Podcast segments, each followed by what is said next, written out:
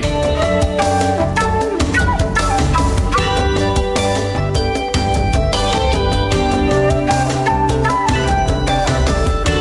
프랑스 파리에 가면은 에펠탑이 있습니다. 이 에펠탑이 말이죠. 기초 공사가 안 돼 있다고 합니다. 그러니까 철탑 하중으로 이 탑이 버티고 있는 겁니다. 에펠탑을 지은 사람은 프랑스의 철제 건축 기술자 구스타프 에펠입니다. 에펠의 이름에서 에펠탑이 나온 것이다. 이렇게 봐도 될 것입니다. 1832년 12월 15일 프랑스 디종에서 태어난 에펠은 화학자가 되는 게 꿈이었습니다.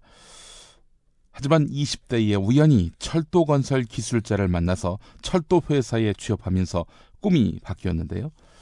그거는 철과의 어떤 운명적인 만남이었다 해도 과언이 아닙니다. 에펠이 처음 맡은 일은 보르도 근교의 갈론강에 22m짜리 철교를 세우는 일이었는데요. 타고난 감각 때문이었을까? 철교 건설은 전공이 아니었는데 에펠은 멋지고 튼튼한 교량을 만들어냅니다. 자신감을 얻었습니다. 그래서 34살 때 1866년에 아예 회사를 차려서 독립합니다. 1877년 포르투갈의 도루강에다가 길이 160m의 아치형 철교를 건설하는 등 철제 건축가로서 명성을 쌓아가는데요. 1880년 드디어 일생에 자기 이름을 남기는 에펠탑 건설에 참여합니다. 에펠탑은 파리가 아니라 프랑스 전체를 대표하는 상징물이면서 세계적으로도 가장 유명한 관광 명소죠. 1889년 파리에서는 프랑스 혁명 100주년을 기념하기 위해서 만국 박람회가 열립니다. 이를 기념하기 위해서 박람회장과 센강이 만나는 강둑 위에 높은 철골탑을 세우기로 했습니다. 높이는 324m, 이게 한 81층 건물 높이와 맞먹습니다. 탑을 세우는데 당시 어땠을까요? 지금 돌이켜보면 참 잘 지었다 이런 얘기를 할 수 있을 텐데 당시는 반대 의견들이 매우 많았다고 합니다. 예술 감각도 전혀 없는 검게 얼룩진 철탑을 세우는 것 이게 말이 되느냐라는 의견이 비등했다는 것이죠. 파리 시내의 작가, 화가, 조각가, 그리고 작곡가, 건축가 등 아주 모든 예술인들이 항의 시위를 벌이기도 했습니다. 더욱이 파리 시내는 모든 건축물의 7층 이상은 건축 규제를 하고 있었습니다. 그런데 80층이 넘는 몰골 사나운 철탑을 세운다고 하니 고풍스러운 파리 분위기를 망친다는 여론이 들끓기 시작했습니다. 지금이야 사실 파리 시내에 에펠탑 있는 게 뭐 흉물도 아니고요. 또 파리에 에펠탑 빠지면은 그게 파리인가 생각이 들 정도인데 그 당시에는 하여간 저렇게 큰 건물이 들어서는 것 자체가 파리 시민들에게 이질적이었던 모양입니다. 설상가상으로 엄청난 공사비 이걸 정부에서도 감당하기 어려웠습니다. 할 수 없이 에펠이 20년 동안 독점 운영한다 이런 조건을 걸어서 온갖 욕을 다 먹으면서도 자비로 공사를 진행시켰습니다. 에펠은 1881년 내부 설계에 들어가는데요. 관건은 강한 바닷바람에도 조형물이 안전하게 버틸 수 있도록 하는 것입니다. 에펠은 우연히 동판 300여 개를 철제 버팀대와 연결하는 식으로 작업해서 바람의 충격을 최소화했는데요. 비가 올 경우 감전 사고가 발생하는 것에 비하면은 뭐 감전 사고가 발생하는 것에 대비해서 절연 장치까지 설치했습니다.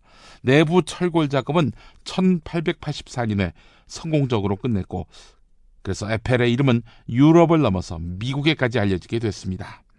이어서 1885년엔 프랑스 남부 투리에르를 가로지르는 높이 120, 122m, 길이 564m의 철제 아치교를 세웠고 1889년 그렇게 해서 에펠탑을 완성해서 철의 마술사라는 명성을 확고하게 만들었습니다. 자, 그런데 에펠탑 하여간 너무나 큰 구조물이다 보니까 세인의 관심도 많이 받았고요. 또 사기 범죄의 도구로도 활용이 됐었습니다. 1925년 프랑스 고철업체들은 정부로부터 비밀스러운 공문을 받는데요. 에펠탑 관리비가 계속 불어나서 철거를 결정했다는 겁니다. 파격적인 조건이 제시됐고 에펠탑은 100만 프랑에 낙찰됐습니다. 하지만 회사 쪽은 의심이 들었습니다. 왜 이걸 비밀리에 작업할까? 언젠가 다 드러나게 될 일인데. 그때 최신부 채권을 사증한 사기꾼 빅토르 루스티크는 아내가 모피 코트를 갖고 싶어 한다는 그런 말을 꺼냈습니다. 그러니까 뇌물을 바라는 것처럼 뇌물을 요구하니까 아 이 사람 관료 맞구나 이렇게 판단했던 것 같습니다. 그래서 회사가 계약금 25만 프랑에다가 뇌물까지 건네주고 계약을 마쳤습니다. 이제 에펠탑은 자기 거라고 생각을 했는데 그 모든 것은 다 거짓말이었던 것이죠. 이런 식으로 해가지고 사기꾼은 에펠탑을 여러 차례 팔아먹었습니다. 히틀러가 프랑스를 정복한 뒤 보기 싫은 에펠탑을 폭파해 버리려는 그런 계획도 갖고 있었습니다. 하지만 직속 부관의 만류로 간신히 연명됐는데요. 그 후에 히틀러가 프랑스를 정복하긴 했지만 에펠탑은 정복하지 못했다는 말이 생겨나기도 했습니다. 그리고 에펠탑과 에펠탑에 대한 에펠의 전속권 이것이 이제 계약 기간 20년이라고 말씀드렸죠. 20년이 끝났습니다. 그때 이제 해체하자 이런 의견이 나왔는데요. 하지만 당시 군부가 어, 이거 파리에 이마만큼 높은 고층 구조물이 없기 때문에 여기다가 방송통신 중계탑을 세우자 이런 요구를 하게 됩니다. 그래서 에펠탑 간신히 또 살아남게 됐습니다. 또한 폭파 위협 전화도 수없이 많이 받아서 지금도 완전 군장한 군인들이 보호하고 있는 상태인데요. 파리는 물론이고 에펠탑은 프랑스의 상징이기도 합니다. 그렇다면 서울의 상징은 무엇일까요? 서울 타워일까요? 꼭 서울 타워여야 할 이유는 무엇일까요? 크기로 말하자면 63빌딩이 더 큰데. 예. 프랑스 도심 가보신 분들은 알겠지만은 프랑스 도심은 조금 후져 보여도 말이죠.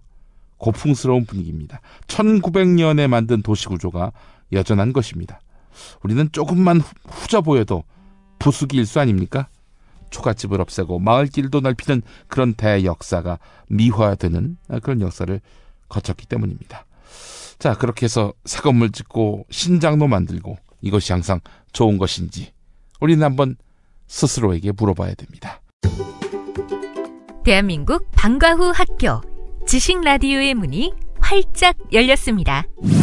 월요일부터 금요일까지 매일 오전 10시부터 오후 6시까지 하루 8시간 생방송으로 함께하는 지식 라디오는요.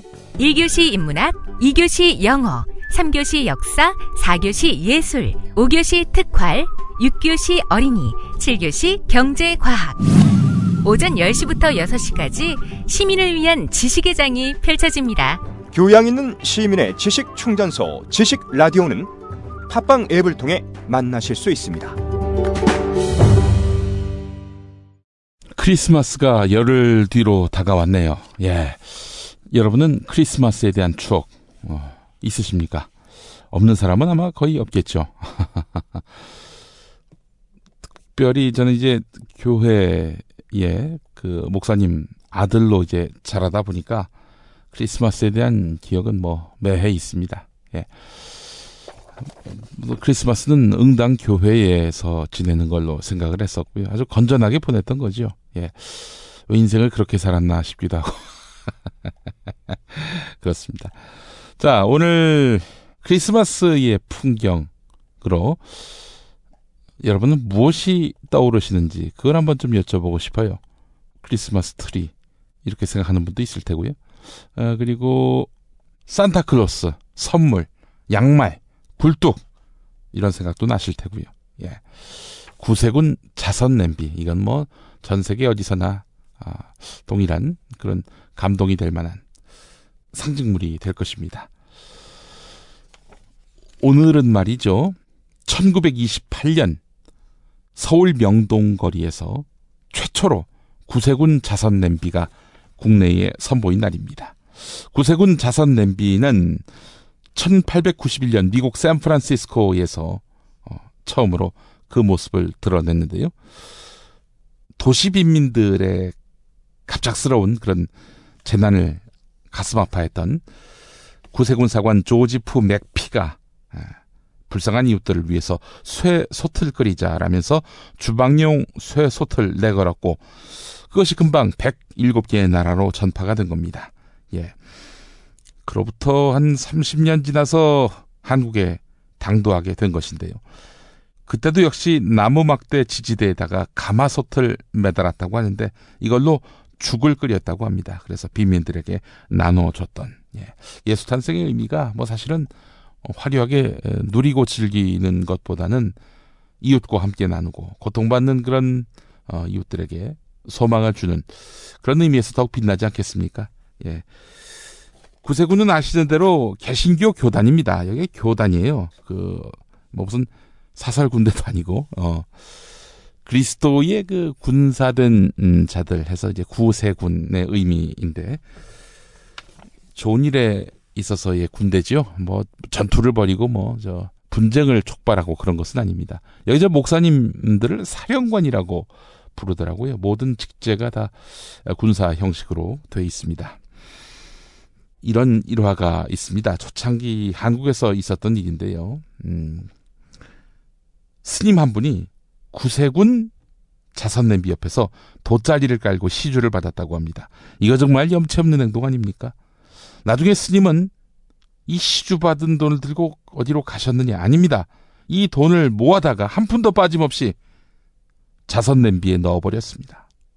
그리고 이런 말씀을 합니다. 예수가 부처고 부처가 예수지 뭐가 다르겠는가? 이러면서 떠나더라는 것입니다. 아, 이게 파렴치한 행각이 미담으로 거듭나는 순간 아닙니까? 예. 자선 냄비 외면 마시고 어, 보이는 대로 뭐 단돈 천 원이라도 함께하는 우리 모두가 됐으면 좋겠습니다. 여섯 살 하늘이 밥을 잘 안 먹어요. 엄마, 나 이거 맛이 없어요. 그만 먹을래요. 엄마의 걱정은 점점 더해가는데요. 그런데 이때 택배입니다. 연지연 곰탕이 배달됐어요.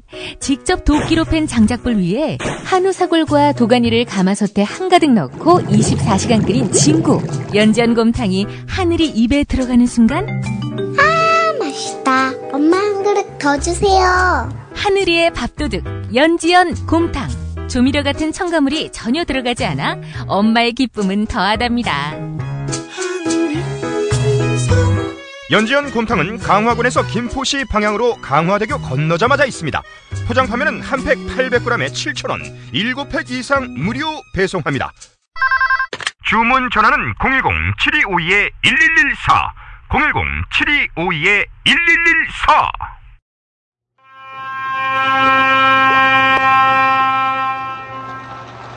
우리는 모두 죄인이다.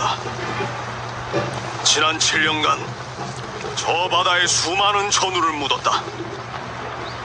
우리 손으로 이 전란을 끝내지 못한다면, 이 나라 조선 백성의 한을 씻지 못한다면, 우리는 영원히 죄인의 굴레를 벗을 수 없을 것이다. 오늘 1만 6천 조선 수군 모두는 죄인의 얼굴로 전장에 나아갈 것이다. 그러나 내일 우리는 모두 승리자의 얼굴로 개선할 것이다. 단한 척의 배도, 단 하나의 적도 살려보내지 마라!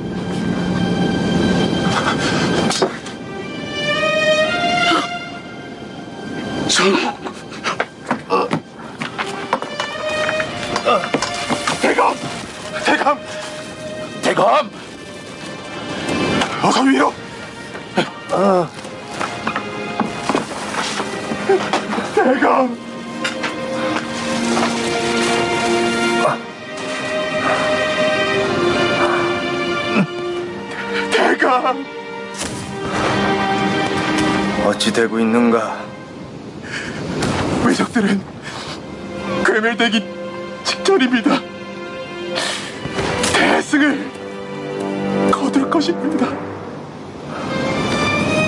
방심하지 말고 끝까지 말씀하시 마십시오.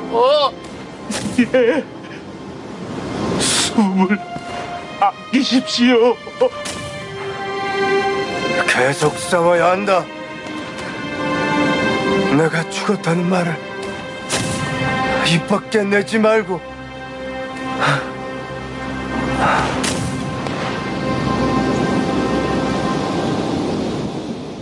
네, KBS 드라마 불멸의 이순신 그리고 증비록에서 이순신 장군의 등장 장면이었습니다. 아, 노량해전 출전을 앞둔 음, 그런 상황에서 이순신 장군이 군사들을 독려하는 장면 그리고 총에 맞아서 쓰러져서 운명을 다하는 상황에서의 발언들 배우는 다릅니다만은 이순신 장군의 그 결기가 느껴지지 않으십니까?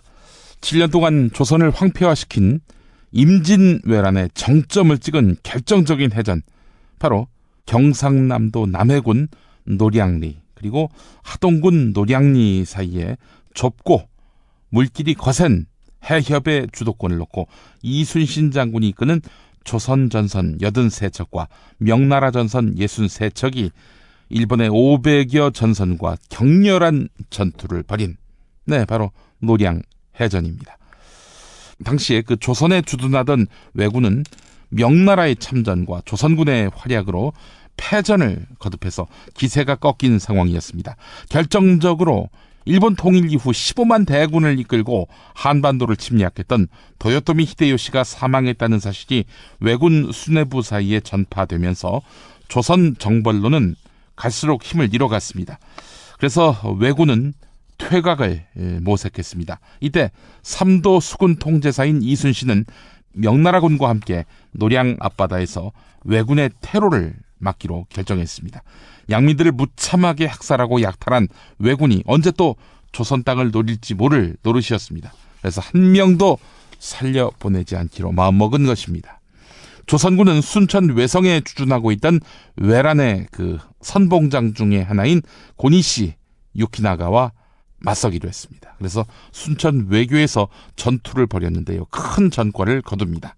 궁지에 몰린 고니시는 사천과 고성에 주둔 중이던 왜군에다가 도움을 요청합니다. 그리고 12월 15일 바로 오늘 일본 수군 6만여 명과 500여 척 함선이 남은 군대를 모아서 퇴각하기 위해서 노량으로 집결합니다. 자, 이튿날 새벽 4시에 이들의 진입을 예견한 이순신은 미리 매복시켜 놓은 조선의 함선들을 집중적으로 일본 외선을 향해 맹렬하게 포를 쏘라고 지시합니다. 칠흑 같은 어둠 속에서 일본 함선 50여 척이 격파됐고 200여 명의 왜군이 사망했습니다. 그리고 아침 8시 아침 해가 노량 앞바다에 비쳤을 때 일본군 전함은 이미 200척 이상이 완전히 파괴됩니다. 그리고 150여 척이 파손된 상태였습니다. 500척 중에서 350척이 쓸모가 없게 된 것입니다. 일본 수군은 150여 척의 남은 배를 이끌고 서둘러 퇴각하기 시작합니다. 조선과 명나라의 수군은 이들을 추격했지만 이 과정에서 이순신은 관음포에서 일본군의 총탄에 쓰러지고 맙니다. 살아남아서 일본에 귀환한 배는 50여 척으로 알려졌는데 사망한 이들은 대부분 왜군 일반 병사였다고 합니다. 왜군 지휘부만은 살아서 본국으로 돌아갔던 것입니다. 자, 이순신은 우리가 알고 있기로는 갑옷을 벗었습니다. 투구를 또 벗었습니다. 그리고 싸움을 독려했단 말이죠. 이순신은 스스로 목숨을 버린 것일까? 여태까지도 이 의문은 아직도 풀리지 않고 있습니다. 이순신의 자살을 논하는 사람들, 이순신이 스스로 목숨을 예, 내놓기로 마음먹었다고 주장하는 사람들은 면주를 풀었다. 이 부분들, 면주했다. 면주했다. 이 부분에 방점을 둡니다. 면주란 게 뭡니까? 갑옷과 투구를 벗다. 이런 의미 아닙니까? 그 이전까지 전투에서 갑옷과 투구를 벗은 적이 없던 이순신이 왜 마지막 전투에서 이렇게 했어야 했느냐 하는 주장입니다. 그것도 추운 겨울바다에서 말이죠. 그때까지 연전연승했던 그는 자기 목숨을 지키려 했다면 얼마든지 가능했을 텐데도 왜 적의 탄환 앞에 자신을 전혀 방비하지 않았던 것일까? 이해가 되지 않는다는 견해가 지배적입니다. 그래서 이런 추측이 나옵니다. 이순신이 당시 조정과 사이가 안 좋았다. 이순신은 최후의 승전을 거둔 뒤에는 당쟁의 결과로 어떤 모함이나 모략을 받아서 원하지 않는 죽음을 맞기 쉬울 것이다. 이렇게 짐작했던 것 같습니다. 그렇게 승전보를 왕에게 갖다 바쳤는데 돌아온 게 뭡니까? 백의종군 아닙니까? 모진 고문과 폭행을 당한 아, 그런 고초를 겪었던 이수신 아닙니까? 자신의 승전, 이 승전이 어떤 식으로 왕에게 보고될지, 그래서 자신에게 어떤 해코지로 돌아올지 가늠은 안 됐지만 여하간 그런 운명이 자기 앞에 닥쳐 있다는 것을 직시했던 것 같습니다. 그래서 스스로의 의지에 따라서 목숨을 내놓았던 것 아니냐. 장수가 죽어서 가장 영예로운 죽음은 싸우다 죽는 거 아니냐. 뭐 이런 거지요. 하지만 자살설은 끊임없는 반박에 직면했습니다. 당시 갑옷 벗거나 말거나 방탄 효과가 없었습니다. 그때까지 갑옷은 화살을 막기 위한 것이었지 총탄을 막기 위한 용도가 아니었다는 겁니다. 따라서 자살을 하기 위해서 일부러 총탄을 맞으려고 갑옷을 벗었다. 이런 주장은 어불성설이라는 지적입니다. 그렇다면은 열심히 싸우다가 싸운 와중에 불가피하게 옷을 벗었고 이로 인해서 조총의 표적이 된 것 아니냐. 이런 음, 해석, 추정이 가능할 텐데요. 알 수가 없죠. 500년 전 일이기도 하고요.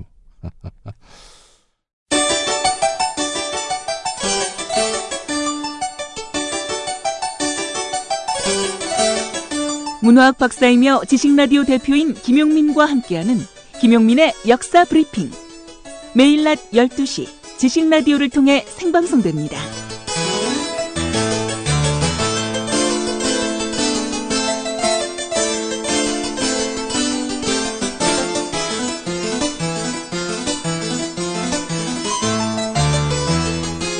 네, 아이엠 피터님이 쓴 글을 인용해 보겠습니다.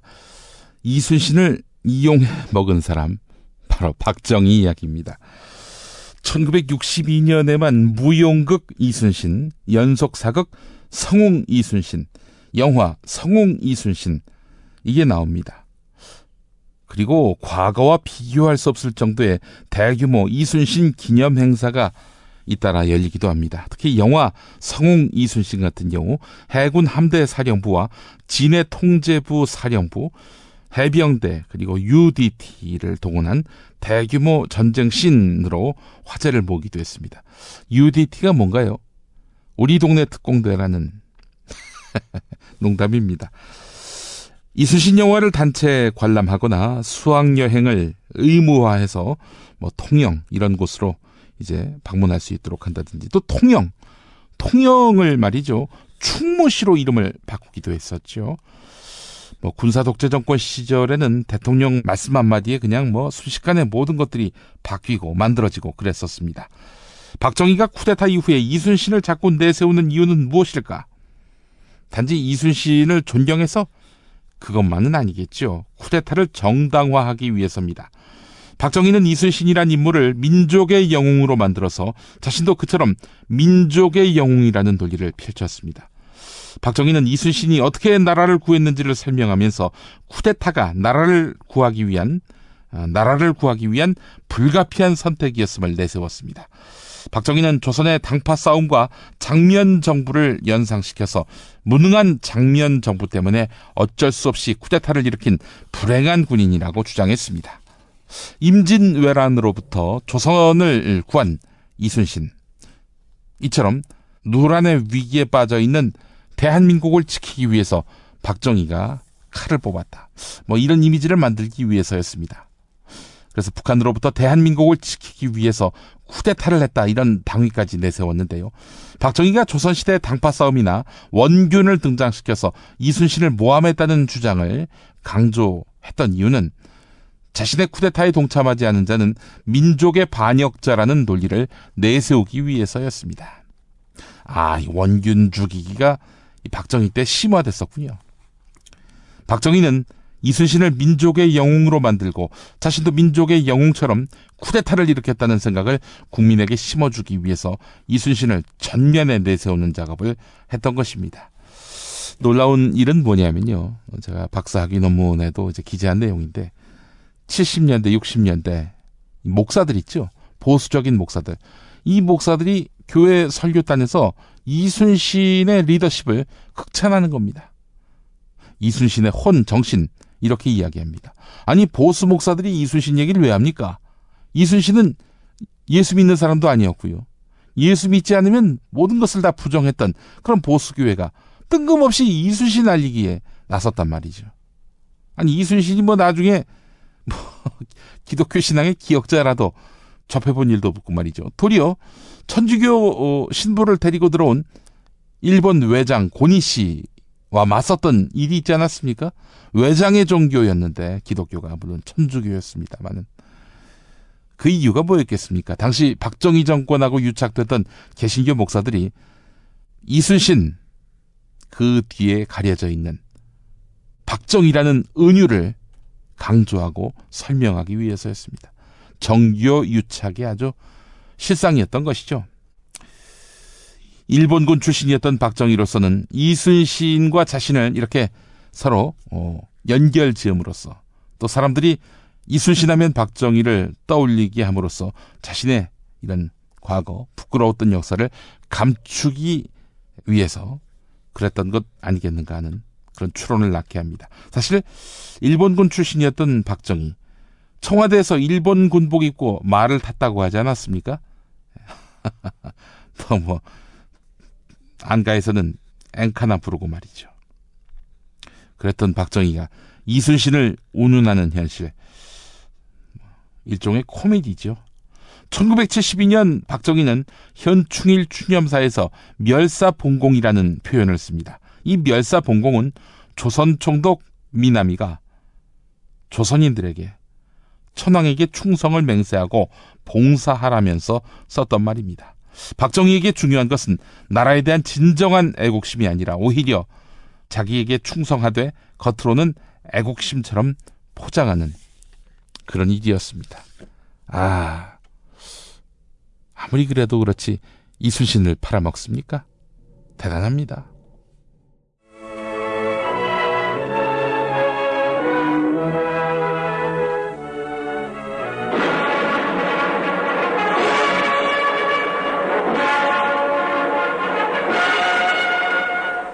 1972년 12월 27일 박정희 대통령의 제8대 대통령 취임식이 서울 장충체육관에서 성대히 거행되었습니다.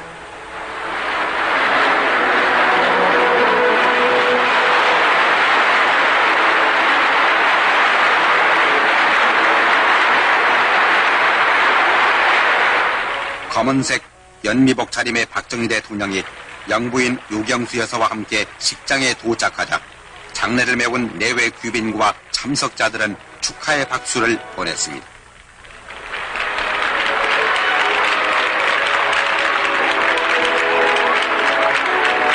이날 시계는 행정부와 사법부 요인, 통일주체 국민회의 대의원 천원, 주한 외교사절과 전제교인과 각계 대표, 그리고 해외 동포 등 3,200여 명이 참석했습니다. 박정희 대통령 내외분이 단상에 마련된 로열 박스에 앉자 국립교향악단의 대통령 찬가 연주에 이어 장례가 숙연해진 가운데 제8대 대통령 취임식이 시작되었습니다.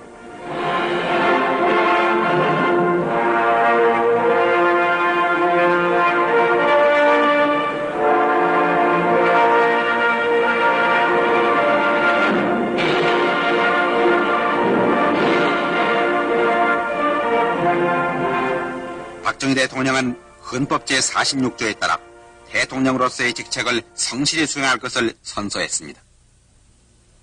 선서 나는 국헌을 준수하고 국가를 보위하며 국민의 자유와 복리의 정진에 노력하고 조국의 평화적 통일을 위하여 대통령으로서의 직책을 성실히 수행할 것을 국민 앞에 엄숙히 선서합니다.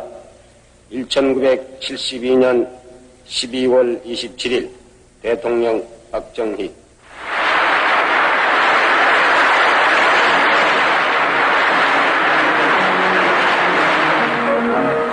박정희 대통령은 이어 취임사를 통해 국정 전반에 걸친 개혁과 시정의 방향을 밝혔습니다.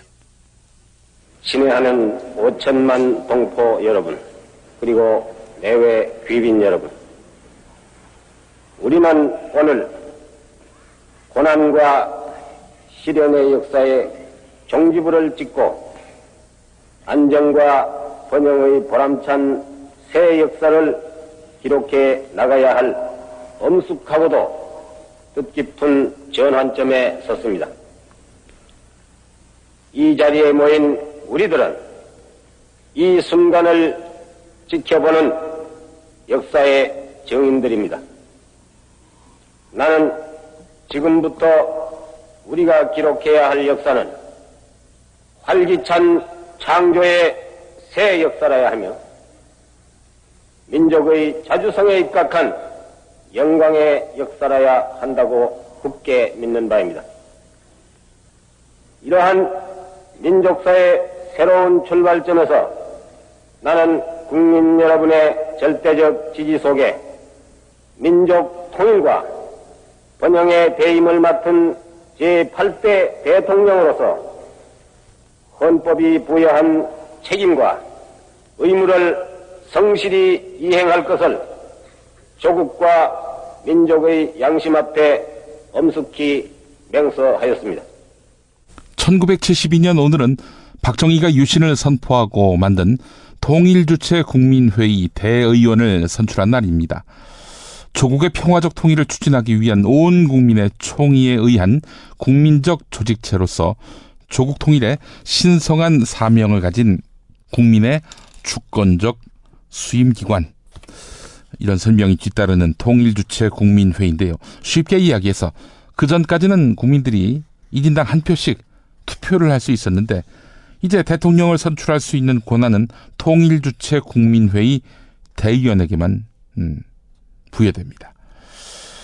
1972년 11월에 실시된 국민투표에서 투표율 91.9%, 찬성률 91.5%로 확정된 이른바 유신헌법, 그 안에 통일주체 국민회의가 엄존했던 것입니다. 통일주체 국민회의에서 대통령은 토론 없이 무기명 투표로 선출한다. 이런 조항이 있었습니다. 통일주체 국민회의 대의원 선거가 바로 1972년 오늘 치러졌는데 경쟁률은 2.49대 1. 그런데 선거에서 쟁점은 전혀 없었습니다. 이렇게 해서 박정희가 대통령으로 어, 선출이 되고요. 12월 27일에 대통령이 되는데요. 득표율이 박정희의 득표율이 무려 99.9%였습니다. 이런 절대적 지지에는 남북 대화와 통일의 시대에 대처하려면 남한 대통령도 북한의 김일성만큼이나 힘이 있어야 한다는 정권의 논리가 깔려 있었습니다. 하지만 비민주적 투표 행태가 북한을 닮아간다. 남북 동질성이 회복되고 있다. 뭐 이런 어, 저항과 냉소의 목소리도 커져갔습니다. 김영욱 전 중앙정보부장의 회고록, 그러니까 박정희하고 싸운 이후에 쓴 회고록이지요. 여기에 적혀 있는 내용은 이렇습니다. 박정희는 국회의원의 3분의 1을 자신이 임명하도록 유신 헌법을 만들었다. 그 3분의 1 국회의원이 누굽니까? 바로 유정회 아닙니까? 그 과정에서 통일주체 국민회의, 뭐 형식상으로는 통일주체 국민회의가 국회의원의 3분의 1을 선출할 수 있도록 되어 있는데 이건 역시 박정희가 마음먹은 사람들이 앉는 그런 자리다. 박정희가 이 사람 이 사람 이 사람을 유정회 국회의원으로 해야 되겠다라고 하면은 통일주체 국민회의 대의원들은 무조건 추인하는 박수치는 고무도장에 고무도장에 불과했다는 것입니다. 참 놀라운 사실은 통일주체 국민회의인데요. 초대 대의원들 임기 6년 동안 통일 정책을 주체적으로 결정할 기회를 얻지 못했다는 점입니다. 하, 이름만 통일 주체 국민회의였던 것이죠. 유신 쿠데타에 대한 박정희 정권의 명분은 국가안보 강화였습니다. 40년 전 1972년 10월 17일 박정희 당시 대통령은 비상계엄령 선포문에서 한반도를 둘러싼 한반도를 둘러싼 열강의 세력 균형 관계에 큰 변화가 일어서 한국의 안보에 위험스러운 영향이 미칠 것으로 예상된다. 이렇게 말했는데요. 유신 독재 시절에 퍼스트레이디 구실을 했던 박근혜 대통령 그동안 유신 없이는 아마 공산당의 밥이 됐을지 모른다라면서 같은 인식을 표해 왔지요. 1972년 10월 31일 그런데 주한 미국 대사관이 국무부에 보낸 비밀 문건을 보면 이 북한의 위협 때문에 유신헌법 제정이 불가피하다 이런 주장 자체가 얼마나 말도 안 되는 이야기인지가 확인됩니다. 이후락 당시 중앙정보부장이 박성철 북한 부수상을 만나서 남북 대화를 지속적이고 성공적으로 추진하기 위해서는 정치 시스템을 바꾸는 것이 필요하다. 이러면서 유신 정부 출범을 북한에게 미리 알려준 것입니다. 1972년 10월 31일 주한 미국 대사관이 국무부에 보낸 비밀 문건. 바로 이런 내용이 담겨 있었다는 것이죠. 자, 박정희 정권은 실제로 북한 당국의 유신 내용을 두 차례나 사전 통보했습니다. 1972년 10월 31일자 미국 대사관이 미국 국무부에 보낸 비밀 문건이 그러하다 이런 말씀을 드렸는데 2009년에 공개된 동독과 루마니아, 불가리아의 북한 관련 외교 문서에는 이후락이 남북조절위원회 북측 대표인 김영주에게 박정희 대통령이 10월 17일, 그러니까 1972년이 되겠죠. 10월 17일 북한이 주의해서 들어야 할 중요한 선언을 발표할 것이다. 이렇게 말을 했고 헌법 수정을 통한 대화의 법적 근거를 만들 것이다라는 내용의 메시지도 보냈다는 겁니다. 쉽게 이야기해서 어, 이 미국 국무부 문서를 발굴했던 박명림 교수 말대로 이 자료들은 박정희 정권이 겉으로는 공산화 방지, 즉 국가안보 강화를 명분으로 내세웠지만 실제로는 북한과 내통하면서 장기 집권을 위한 유신 체제를 구축해 나간 사실을 보여준다라고 말이죠. 북한과 싸우는 걸로 알았는데 싸운 게 아니라 물밑에서 서로 야 우리 유신헌법 제정에 그렇게 알고 있어 이러면서 사전 통보를 했다는 거죠. 이게 뭐겠습니까? 북한의 김일성, 남한의 박정희가 적대적 공생 관계를 유지하면서 우리 둘 다 열심히 독재하자. 근데 우리가 서로 친하다는 거를 대외적으로 과시하면 안 되니까 우리 서로 씹자.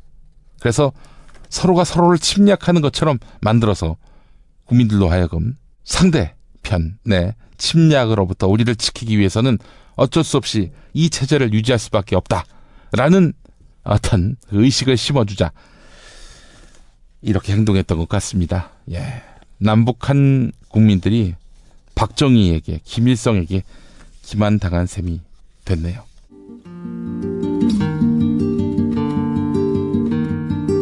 네, 김용민의 역사 브리핑 오늘 순서 모두 마무리하겠습니다. 애청해주신 여러분 감사합니다. 아, 오늘도 좋은 하루 보내시기 바랍니다.